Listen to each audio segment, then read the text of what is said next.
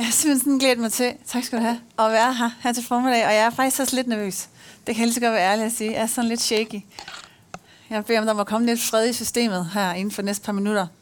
Øh, og, og jeg er shaky, fordi jeg, øh, jeg synes, det er så hammerende vigtigt et emne. Og, øh, og for mig at blive inviteret til en, øh, en søndag formiddags gudstjeneste og tale om, om sex øh, og seksualitet, men også det i Guds billede, det er på en eller anden måde at fusionere lidt to verdener. Ikke inde i mig, men sådan for omverdenen. Øh, jeg delte på Facebook, at jeg skulle, at jeg skulle komme her i dag, og øh, der var ret mange kommentarer på det, også i min indbakke. Både, øh, både folk, der var overraskede og ikke kunne forstå koblingen, og folk, der var opmuntrende. Og, øh, det er ikke almindeligt at hæve sex ind i kirkerummet, selvom at det er noget af det mest basale, øh, vi har, og vi har fået givet. Og jeg har sådan en øring, der går igennem den her, har jeg ikke det? Men hvad? Den ryger lige med det samme, for så bliver vi træt af det inden for den næste halve time. Det er måske bedre. Det er meget bedre. øh, jeg bliver rigtig tit, jeg har været, øh, jeg kan lige sige mig selv, for lige at dække den. Jeg, øh, jeg er gift med Mads, som jeg har været gift med i 9 år, og kærester med i 12 år. Vi har to børn, Eva og Aaron, på, på 6 og på 8. Og vi bor i København sammen. Og øh, jeg blev uddannet seksolog. Jeg, tog, øh, jeg var på det første hold på en, en skole i København, øh, ved en, der hedder Jasmin Fox, som er sådan, seksologi for det hele menneske, kalder hun det. Og det er 10 år siden, jeg tog den uddannelse, og underviser der selv i dag. Øh, jeg har haft egen praksis i syv år som parterapeut og som seksolog. Jeg er også uddannet parterapeut. Og øh, jeg læste først til seksolog, og, og opdagede ret hurtigt, at de, de, par, de klienter, der kom til mig, det var par. Så tænkte jeg, at jeg bliver simpelthen nødt til også at tage en parterapeutuddannelse for at kunne møde øh, det her emne. Og øh, det er meget, meget svært at adskille sex og kærlighed. Selvom at der er mange, der forsøger. Øhm, og det er for mange muligt i gængs tale, så tror jeg faktisk, at det er rigtig, rigtig svært at adskille de to. Og oplevede, at øh, jeg bliver simpelthen nødt til at tage mig af relationer, hvis jeg skal tage mig af, af sexliv, fordi sex oftest opstår i relation til andre mennesker. Vi kan have sex med os selv, vi kan have solosex, og vi har en egen seksualitet. Men der, hvor seksualiteten oftest bliver prøvende øh, og kommer rigtig i spil, det er jo sammen med et andet menneske. Så, øh, så der kom parterapien ligesom ind. Og jeg blev rigtig tit spurgt, der står på min hjemmeside, at jeg er personligt kristen. Og 90 procent af de par, jeg ser, er ikke troende. Men har alligevel læst den del også. Og spørger jo nysgerrigt, hvordan kan det overhovedet hænge sammen at være kristen og være seksolog? Øh, og hvis man kender lidt mere til mig, så ved man, at jeg faktisk har rødder i indre mission. Og øh, det er for mange simpelthen, øh, det, kan, det kan slet ikke hænge sammen. Øh, og, der må jeg, og til det svarer jeg jo selvfølgelig, jeg kan ikke se, hvordan det ikke hænger sammen. Øh, hvis jeg tror på, at det er Gud, der har skabt os, og Gud han er ophavsmand til alt, jamen så er han jo også ophavsmand til, til sex, han er ophavsmand til min krop. Øh, han har givet mig en krop til nydelse. Øh, han har skabt seksualiteten på, på godt og på ondt. Og, øh, så jeg kan slet ikke se, hvordan det ikke skulle hænge sammen. Så, øh, så det... Øh, og der så bliver folk som regel stille, så har de flere spørgsmål til det. Øhm, så jeg synes i allerhøjeste grad, det hænger sammen. Jeg synes i allerhøjeste grad, det skal være noget, vi taler om i kirken. Ligesom at vi heller ikke er bange for at tale om vores økonomi, eller vores, øh, vores øh, familieliv, opdragelse osv., fordi Gud har et syn på det hele. Og det hele er ligesom startet ved ham og slutter jo ved ham. Ja, jeg skal lige have noget vand, kan jeg mærke. Hmm. På Bibelens allerførste side, der står der, at vi bliver skabt som mand og som kvinde. Så helt fra begyndelsen af er vi simpelthen øh, skabt med køn og med, med seksualitet. Vi er skabt til at være seksuelle fra starten af, fra side 1. Og biologisk hører vi sammen med hinanden. Øh, mennesket kan, kan fra naturens side, det kan kun forplante sig ved at have sex. Sådan helt. I dag kan vi mange andre ting, men helt basalt ved skabelsen, jamen hvis mennesker skulle forplante sig, så var det ved sex. Og vores krop er jo faktisk udstyret sådan biologisk, at det er nydelsesfuldt at have sex. Sådan basalt set. Altså, og så er der mange grunde til, at det ikke kan være det. Det kommer jeg ind på senere. Men fra starten af er der, er der lagt i kæden til, at mennesket skal have sex. Mennesket skal forplante sig. Gud har skabt os til det. Og øh, han siger i, i kapitel 1 senere, at, øh, at derfor skal en mand og en kvinde forlade sin far og sin mor, binde sig til hinanden og blive et kød. Et kød er der mange tolkninger på, hvad det er. Men den brede enighed er dog, at det handler på en eller anden måde om sex. I en vid forstand. Øhm, man kunne også tænke, at det at blive et kød i virkeligheden også kunne være en sammensmeltning af vores DNA, af vores gener. At vi simpelthen ved at have sex, laver et nyt menneske. Og på den måde forenes i et kød. Uanset hvad, så bliver vi forenet som mand og som kvinde. Og, øh, og det er noget, Gud han lægger op til helt fra starten af. Det er så basalt i skabelsen, og det er, at det er helt grundlæggende for menneskets eksistens. Og det fortæller os også, eller det fortæller i hvert fald mig, at Gud er nydelsens Gud. Der står i ordsprogenes bog, det har jeg lyst til at læse, det er så fint. Velsignet, og det står i kapitel, ordsprogenes bog, kapitel 5, vers 18. Velsignet være din egen kilde. Glæd dig over din ungdoms hustru.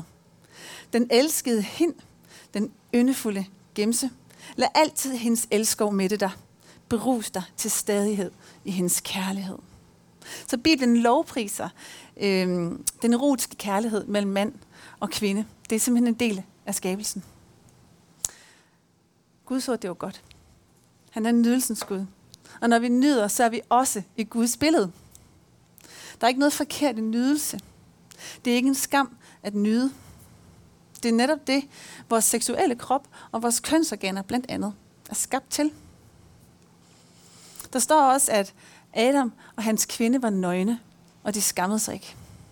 Over for vores partner, vores ægtefælle, der må vi være skamfri. Det er så lettere sagt end gjort, vil jeg sige. Vi må være skamfri. Det er sjældent, vi er det. For nu står jeg her og taler om, at Gud er nydelsets Gud, og, og sex i virkeligheden er guddommeligt. Og vi hører også prædikanter sige, at sex det er et glimt af paradis, og øh, der kan vi ligesom møde Gud i glimt. Øhm, at sex er en gave, og det er det også. Men vi ved også, og det ved jeg også som seksolog, at for rigtig, rigtig mange mennesker, så er det faktisk ikke oplevet sådan. Det er ikke altid, at det føles som en gave. Øhm, det er ikke alle, der nyder sex. Man kan også være underlagt sex på en måde, eller ens behov, så det simpelthen fylder noget og bliver forstyrrende i ens hverdag. Det bliver et element, som er, som er forstyrrende for koncentration. Både hvis man har mere begær, end man kan blive mødt. Øh, det kan også være, at sex er smertefuldt. Det kan være mentale blokader forbundet med sex. Og så kan det være problematisk, og det kan, vi kan nærmest det at opmuntre til sex og tale om, hvor fantastisk sex er, at sex er en gave fra Gud, det kan i sig selv nærmest blive skamfuldt at sidde og lytte til, hvis man ikke har det sådan. Og det er vi også nødt til, at, høj, til at tage højde for at tale om, ligesom at vi er nødt til at tale om, at sex er en gave. Og sex er, er helt fra begyndelsen af en basal nødvendighed og en ting, der skal være nydelsesfuld, jamen så er det også for nogen utroligt svært og, øh, og ikke forbundet med nydelse, men forbundet med skam, forbundet med ikke at slå til, forbundet med, øh, at det er svært.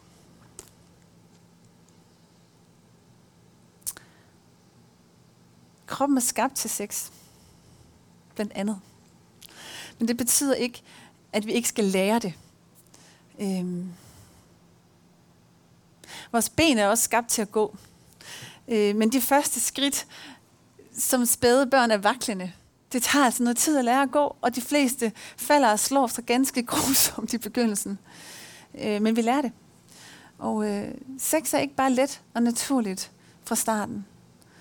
Øh, og det er der ikke så mange, der hører eller taler om. Vi taler mest om inden for kirkeregi, at det er en god idé at vente med det til nogle trygge rammer. Øh, og så kan vi gå og, og tænke på, hvad er det, mon, hvad er det, mon, der kommer. Øh, eller også så har vi travlt med ude i medierne udpersonere, hvor dejligt sex er, hvor meget sex vi har. Og, øh, men det er faktisk ikke noget, som vi sådan helt naturligt øh, bare lige kan. Øh, ligesom så meget andet i livet, så skal vi lære det. Øh, og det tit tager lidt tid. Man skal både være fortrolig med sin egen krop, øh, og man skal også være til stede med en andens krop. Det er en stor ting, synes jeg. Det er en meget stor ting. Og, øh, og at forvente, at det er bare noget, vi kan sådan plå, fordi kroppen er i stand til det, det, øh, det tror jeg er naivt. Fordi de fleste oplever faktisk, at det kræver en vis, øh, det kræver øvelse, det kræver tid, øh, det kræver fortrolighed, og, øh, og noget, som vi måske ikke altid giver os selv. Derfor er der også meget skam forbundet med sex. Øh, jeg oplever egentlig, jeg møder utrolig mange mennesker i min klinik, og når jeg er ude og holde foredrag, og øh, der, er ikke, der er ikke monopol på skammen i kirken omkring sex.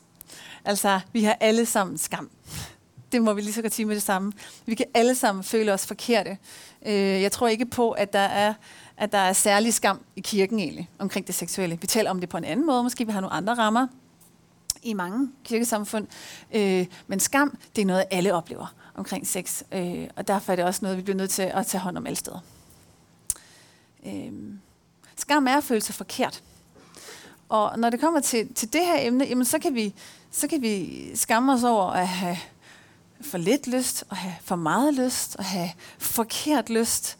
Øh, vi kan skamme os over, at vi ikke virker, at sex ikke fungerer, at vores krop ikke er, at, at det ikke føles rart, når, når man nu alle andre siger, at sex er dejligt. Øh, vi kan også skamme os over, at det nærmest er forret. Og, altså, vi kan, vi kan, det er næsten lige meget, hvilken skala vi er i, så kan vi føle os forkerte her. Øh, og det, jeg er ikke sikker på, at vi egentlig kan undgå det. Altså, jeg tror ikke på, at vi kan udrydde skam eller undgå skam. Det er simpelthen en basal ting i mennesket. Øh, men vi bliver nødt til at tage os af den. Og kuren mod skam, det er at dele. Skam opstår i relation, og skam bliver helet i relation. Og når det kommer til det her emne, jamen så kan vi dele det med vores partner. Vi kan tale om, øh, hvordan vi føler os forkerte, eller hvad vi synes, der er svært eller udfordrende med vores ægtefælle, med vores partner. Øh, vi kan tale om det i vores nære relationer. Og så kan vi lægge det hos Gud. Og, og øh, i min klinik, særligt i København, der, øh, der kommer der alligevel en del øh, troende mennesker ind. Og øh, det er sådan de der 10 procent. Det synes jeg faktisk er en del. Og, øh, og det er altså både troende mennesker, det er, øh, det er kristne, det er muslimer, det er Jehovas vidner, det er mormoner, det er jøder. Øh, og, øh, de kommer ind, fordi de på en eller anden måde kunne godt tænke sig at gå til en seksolog, som har en idé om, hvad det vil sige at have en tro. Som har en idé om, hvad det vil sige at have en seksuel værdi, som er en lille smule anderledes end kulturens. Og det giver jo god mening, at man så opsøger en, som selv har, er troende, ikke? Og når de her par fortæller om deres udfordringer, enten i parforholdet eller særligt i sexlivet, så, øhm, så på et eller andet tidspunkt i samtalen, så spørger jeg dem jo, hvad med Gud? Har jeg lagt det frem for Gud? Øh, og næsten hver gang, så siger de nej. Og når jeg spørger, hvordan kan det være, at I ikke har, øh, har lagt det frem for Gud? Så uanset næsten hvilken kirke de her par kommer fra, så siger de, ah, det er jo noget jordisk. Altså, det er jo ikke noget, vi tænker sådan, har så meget med det at gøre. Og det, det har vi simpelthen ikke. Vi har ikke lige, det, det har vi ikke lige talt om. Det, det er bare ikke lige sket. Øh, og det er faktisk en af de første lektier, jeg giver dem for. Det er at gå hjem og lægge det frem for Gud. Gå hjem og bede sammen. Fordi vi kan ikke bede sammen om det, hvis ikke vi ligesom kommer ud over vores læber. Det er at sætte ord på noget sammen. Øh, Udover at Gud han kender vores anatomi. Han kender vores hjerner. Han kender vores hjerter. Øh, og jeg er sikker på, at øh, når vi sender en bøn afsted, så sker der vilde ting derude. Så, øh, så sker der også noget meget, meget særligt, når vi beder. Vi forenes i bøn. Når vi, tit når folk kommer med, med udfordringer omkring det seksuelle, eller parforholdet for den sags skyld, kærligheden, kommunikationen, så står de oftest på, på hver sin side af udfordringen lad os sige, det er, et ud, det er en udfordring omkring lyst eller, eller smerter forbundet med sex, jamen så er der jo en, som har smerter, en, som ikke har, eller en, der har mere lyst end den anden, eller de har forskellige lyst. Eller, så de, de kommer til at stå på hver sin side af en udfordring. Og øh, i det øjeblik, at de skal sætte sig ned sammen og lægge det frem for Gud, så, så er de pludselig på samme side. Så har vi, den her, det er vores fælles udfordring i vores parforhold, i vores seksuelle liv. Og nu lægger vi det frem for dig, Gud. Du er nødt til at støtte os. Du er nødt til at guide os. Vi er lidt lovs her. Og så bliver vi forenet, der, op, der opstår samhørighed, der opstår intimitet der, og samtidig så gør vi det, at vi eksternaliserer problemet. Altså, vi sætter det en lille smule uden for os selv, og lægger det et andet sted. Det er sundt. Det er mega sundt. Og det er også en måde at få sat ord på noget af det, som gør allermest ondt i vores liv sammen. Og på en måde, som faktisk er lidt, hvad kan man sige, ufarligt, fordi vi lægger den et andet sted. Så udover at, at Gud er en helende Gud, jamen så er det også bare godt for psyken at gøre det. Og for intimiteten. Og nu står jeg så let at sige, at man bare skal dele det, og man bare skal tale med sin partner, og man bare skal bede til Gud. Det er jo selvfølgelig hammerne svært, det her. Jeg er ikke kommet i dag for bare at tale om sex som i, i nydelse, og for det, det kan vi finde mange steder. Vi kan sagtens finde, øh, finde lovprisning af det seksuelle, og det vil jeg også gerne. Det vil jeg gerne hylde. Øh, men jeg synes, det er enormt vigtigt at tale om det hele menneske i det her. Og, øh, og det er altså også svært. Og det kan være rigtig svært at tale med sin partner om det her. Både fordi det er skamfuldt. Hvad nu hvis jeg, åh, hvad nu hvis min partner synes, jeg er øh, klam eller dum eller forkert? Øhm, eller hvad hvis min partner bliver frygtelig vred eller ked af det? Det kan være svært at rumme et andet menneskes svære følelser. Og så er det lettere at gå udenom det og gå rundt om den varme grød. Jeg arbejder hele tiden med mennesker, som i tale sætter deres skam. Det er jo mit job, kan man sige. Som parterapeut og som seksolog, så kommer folk ind til mig og sidder i en sofa og ligesom deler mørket, kan man sige. Det som, det, som vi tænker, nu kan vi komme videre med det selv. Så kommer de til mig. Jeg vil ønske, at vi kom lidt før, at det var sådan helt mørkt. Men, men, øh, men så kommer de og sidder, og derfor så kan man sige, at jeg er jo vidne til mennesker, der deler deres skam mange, mange gange hver eneste uge. Og øhm, det er simpelthen noget af det bedste ved mit arbejde. Det må jeg bare sige. Jeg bliver simpelthen høj af det. Fordi det, der sker, du griner, men det gør jeg faktisk. Det, der sker, når der sidder to mennesker og ryster sådan lidt. Uff, det er ubehageligt det her, og vi betaler endda penge for det. Ligesom at gå til tandlægen, faktisk. Så, så sidder de der, og uh, nu skal vi tale om det, som er så træls at tale om, fordi det fungerer bare ikke. Og vi, det er som regel gået i hårdknude, og nogen er sure, og nogen er såret. Og, øhm, og så spørger jeg selvfølgelig nysgerrigt ind. Og når de så begynder at dele, og det øjeblik, at et menneske deler sin, sit mørke og sin skam, og partneren er vidne til det. Jeg har næsten aldrig oplevet, at partneren, som lyttede, tog afstand, når de sagde det, som de ellers ikke kunne få over deres læber. Tværtimod. Det skaber så stor en intimitet og en empati, når et andet menneske sidder i dyb sårbarhed og smerte og deler noget af det inderste. Seksualiteten er helt, vi er helt nede i maskinrummet, altså. Og så deler vi noget derfra og siger, det er så svært, når du gør sådan og sådan. Jeg bliver så bange, når det og det sker.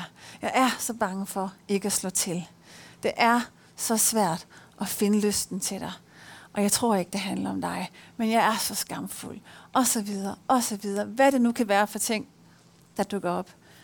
Jeg har næsten kun set, at det skaber intimitet, og at det skaber samhørighed. Det er så rart, når nogen sætter ord på det, som vi godt kan gå og fornemme.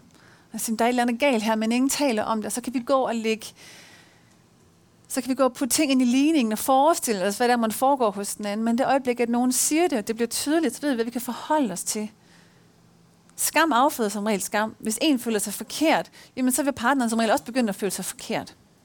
Så vi bliver simpelthen til at dele det for at aflive den der, det er sådan en rullestenseffekt.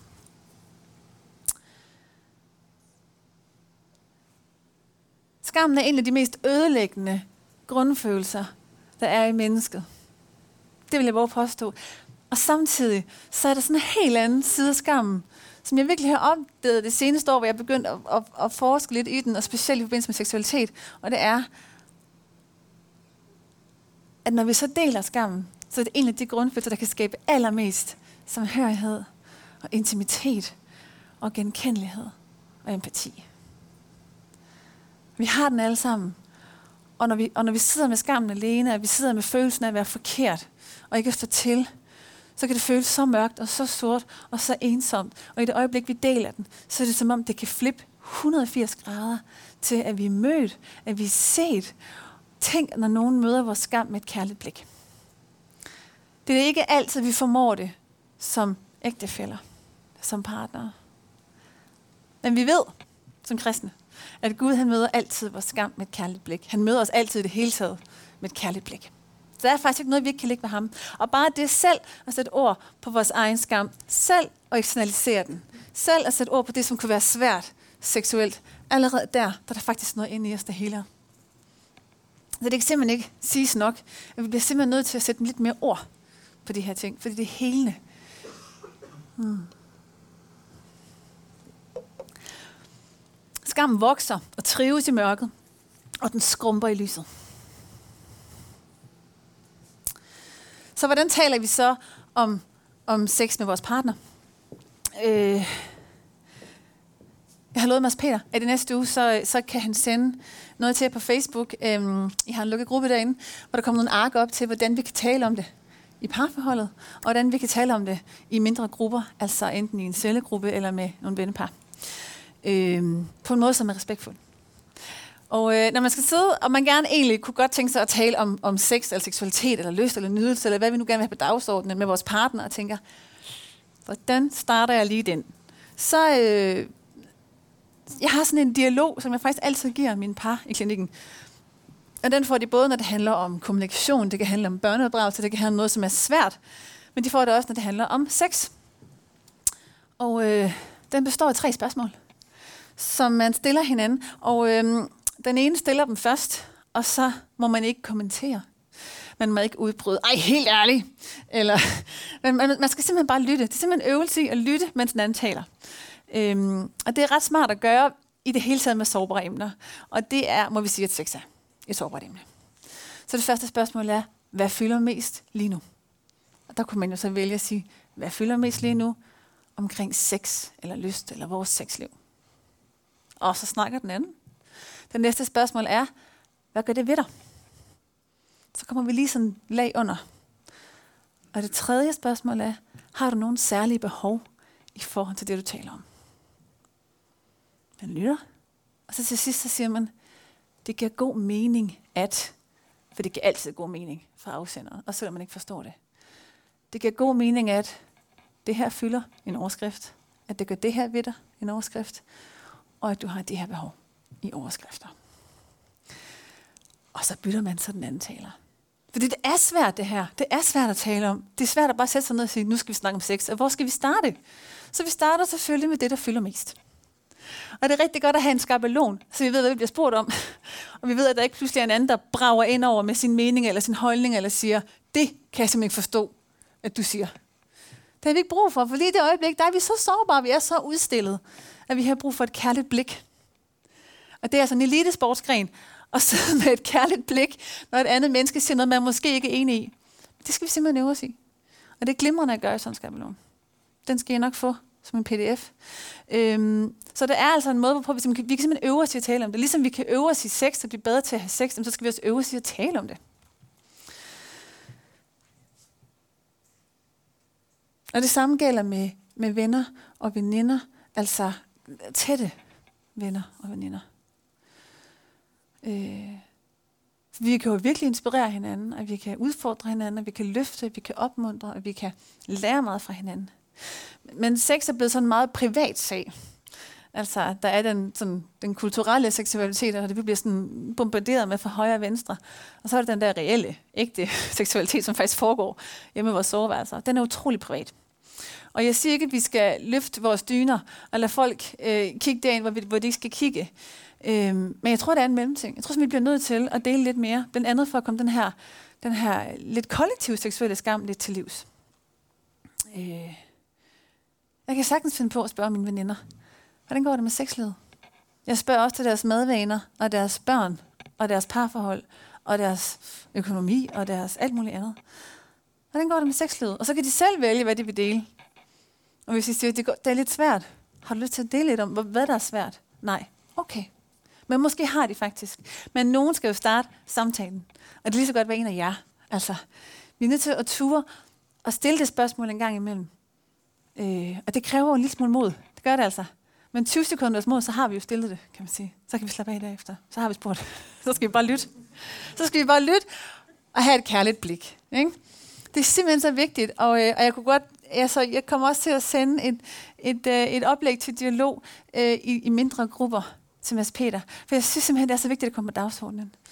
Øhm, ting, som kan virke uoverskuelige og svære, og hvordan kommer vi ud over det her, kan pludselig blive utrolig små, når vi hører, at andre mennesker faktisk har den samme udfordring, eller havde den samme udfordring, men har overkommet den, fordi vi gjorde bare sådan og sådan og sådan.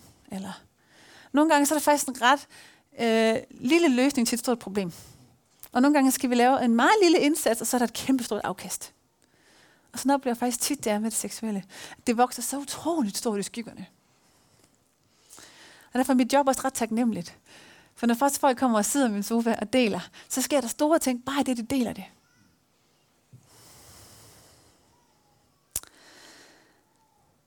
Ja.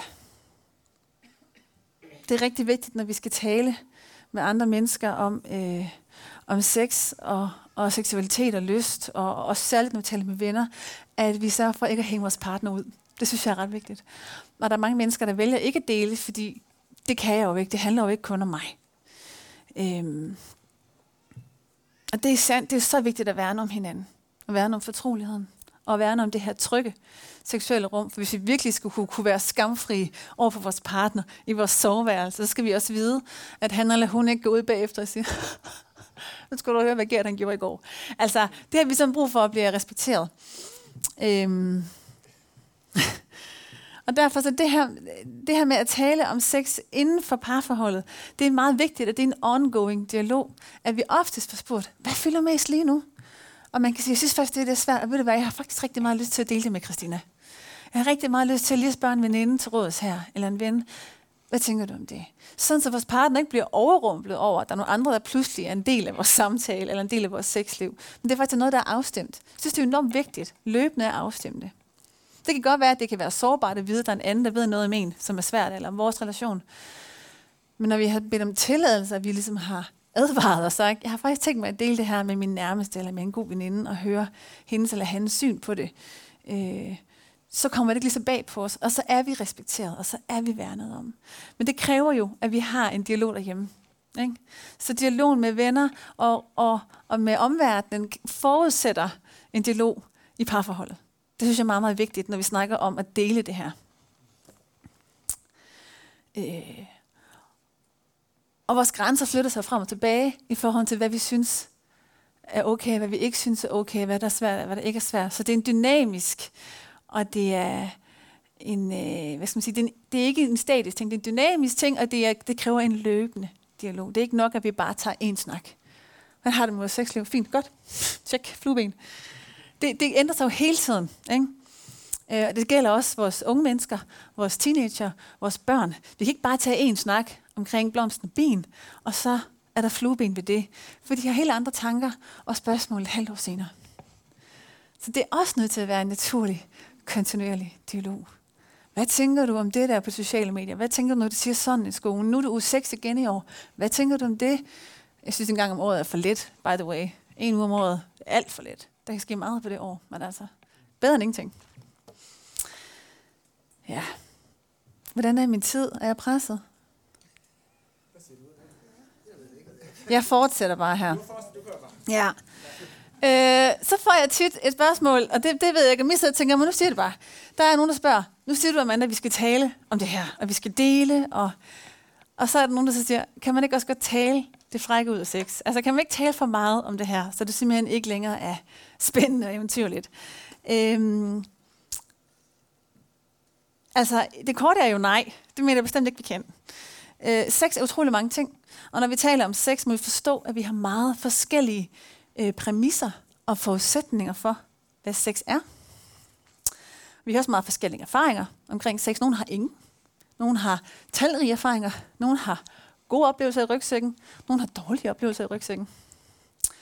Øh, og selv i parforholdet og i ægteskabet. Og selv i det parforhold, som har været sammen i 20 år. Når først vi begynder at sætte ord på de her ting, så kan vi have en meget forskellig opfattelse af, hvad sex er. Og hvilken plads det skal have. Øhm, vi kan ikke bare antage eller gå ud fra, øh, at, at vores partner har det på samme måde som os. Eller at når jeg siger sex, så ved han eller hun, hvad jeg regner med eller forventer. Vi bliver nødt til at tale om det, vi har lyst til, det vi nyder, måske også det, vi helst vil undgå, og hvad vi ønsker og forventer hinanden. Hvis vi kunne tale sex ihjel, så tænker jeg ikke, at det havde været særlig levende fra starten af. Altså, så, så, hvis vi ligesom kan slukke en gnist bare ved at tale om den, så, så har gnisten ikke været så høj, tænker jeg. Så må vi arbejde lidt på den, og det er der mange måder at gøre på. Det skal vi ikke tale om i dag, det er en anden foredrag. Øhm, at tale om sex og det, vi har lyst til, det betyder ikke, at vi, øhm, at vi, vil, at vi ikke vil efterlade noget til uforudsigelighed eller til, til eventyr. Vi vil gerne have overraskelser i det seksuelle. Der, hvor vi er allermest til stede og nærværende, og der, hvor vi ikke helt ved, hvad der skal ske. Hvad der skal ske. Det ved jeg ikke, om vi kender, men hvis man får en overraskelse, så er man meget mere sådan på stikkerne. Eller sådan, hvis man skal eller man ikke vidste, hvad var. For eksempel øh, en polterarben. Det ved jeg ikke, om I har prøvet. Der har sikkert mange af jer sikkert. Når man ikke ved, hvad der skal ske, så er man hele tiden sådan, man er ops, og man er alert, og man er sansende, man er nærværende. Men hvis, man er, hvis, det, hvis det er meget forudsigeligt, og vi ligesom kender næste skridt, næste bevægelse, jeg ved præcis, hvad han eller hun siger lige om lidt, jeg ved præcis, hvad han gør, for det gør han altid, så har vi også en tendens til at forsvinde lidt fra det, ryge op i hovedet, måske kede os en lille smule. Men jeg tror ikke, det at tale om sex har den øh, effekt, at vi keder os. Tværtimod, vi får mulighed for at, øh, at øh, udtrykke hvad vi ønsker, hvad vi har lyst til, hvad vi drømmer om, hvad vi fantaserer om, hvad vi synes erotik er. Øhm. Og når vi så kommer til selve akten, så er det der, vi skal være nysgerrige. Vi skal være til stede, vi skal være nærværende, vi skal være nysgerrige på egen krop, på partners krop, og der er masser af uforudsigelighed og eventyr i det. Det kan vi simpelthen ikke, jeg tror ikke på, at vi kan tale ihjel, hvis vi er til stede. Samtalen kan også tit vække lysten, faktisk. Og der kan det være en god idé, hvis man gerne vil vække lyst, så skal vi nok ikke tale om, om kun om skammen og alt det, vi synes er svært. Så er det en god idé at tale om det, vi har lyst til. Altså vi kan også fokusere på alt det, som vi har lyst til. Hvis jeg gerne vil kritisere, positiv kritik til min partner, så er det en god idé ikke at fortælle ham, hvad han skal lade være med. Men det er en god idé at fortælle ham, hvad der virker rigtig godt. Så på den måde så kan vi også åbne en, en dialog omkring det, vi simpelthen har fokuseret på det, som virker. Hvis Gud har skabt sex, hvorfor i alverden har han så ikke ligesom leveret en manual til det? Øhm, og øh, der er jo mange ting, han ikke har leveret manualer til, vil jeg sige. Men vi har jo faktisk en biologisk manual. Vi ved godt, hvilke knapper vi skal trykke på i kroppen. Vi kan simpelthen øh, købe en lærebog. Jeg kan hurtigt give et kursus. Der er nogle knapper, og så ved man ligesom, der er de former for orgasmer, og kroppen virker sådan og sådan. Men hjernen er den største eugene zone, der er. Alt starter og slutter i hjernen. Og det vil sige, at vi kan jo bremse hele kroppen med, hvad der foregår i hovedet. Med følelser, med tanker, med skam. Øh. Og derfor, så, selvom vi så havde fået en manual i punktform, så havde vi ikke kunne bruge den til særlig meget. Fordi følelserne og tankerne og tid og rum og erfaringer og opvækst og alt muligt andet vil altid spille ind på, hvordan vi oplever nydelse, hvordan vi giver, hvordan vores, hvad skal man sige, hvor meget vi tillader tilgængelighed og, og nærvær. Og det, det, er jo, det starter i hovedet. Og har vi ikke lyst til sex, eller føler vi stor skam omkring det, så er der meget langt fra hoved til køn.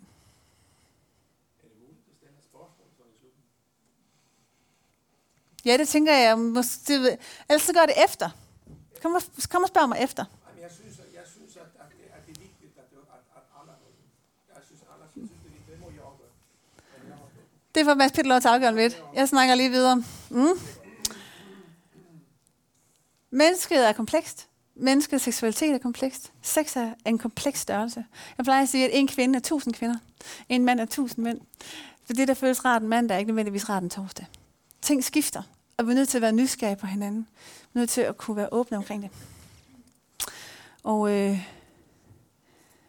og der er en god idé at have lidt how-to omkring sex. Vi er gode til at sige, om hvis det er svært, så må vi lægge det over i Guds hænder, eller øh, når det går dejligt, det var det godt for jer. Og, men hvad er det, der er svært, og hvad er det, der virker? Vi må gerne tale lidt mere om det, være lidt mere konkrete, måske dele nogle positive erfaringer, eller sige, jeg har læst den her bog. Prøv lige at læse den, hvis du synes, det er svært. Det kan være, der er nogle fifs til dig der. Vi kan virkelig hjælpe hinanden. Er det svært? Fungerer det ikke? Så søg noget hjælp. Det er en utrolig basal ting, seksualiteten og sexlivet. Og der kan tit gøres utrolig meget forskel med en lille indsats. Så der er ingen grund til at gå i 12 år og vente på, at sex bliver dejligt. Hvis vi kan finde nydelse på en måned. Ikke? Så har jeg lyst til at sige, struktur og rammer, det skaber frihed. Øh, jeg synes, at ægteskabet er et frirum, fordi jeg ved, hvad jeg har. Jeg har nogle rammer, og så kan jeg lege inden for det. Vi ved, at, at, at tryghed skaber frihed, og, og rammer skaber frihed. Øhm, struktur og kontinuerlighed skaber de bedste forudsætninger for et godt seksuelt liv. Ikke kun struktur og kontinuerlighed i selve sexlivet, øhm, men også i dialogen. At det er noget, vi taler om jævnligt. Det er noget, der er på dagsordenen hos os, ligesom alle mulige andre ting er på dagsordenen. At vores kalender afspejler det, som er vigtigst for os. At ligesom at alt muligt andet afspejler kalenderen, så kan sex også stå i kalenderen. Det bliver det gjort. Det bliver forholdt sig til. Øh. Ja. Vores kroppe, vores sind, vores seksualitet, øh, det er noget bevægeligt og det er noget dynamisk. Og hvis vi er nysgerrige både med ord og med krop, så bliver det aldrig nogensinde kedeligt.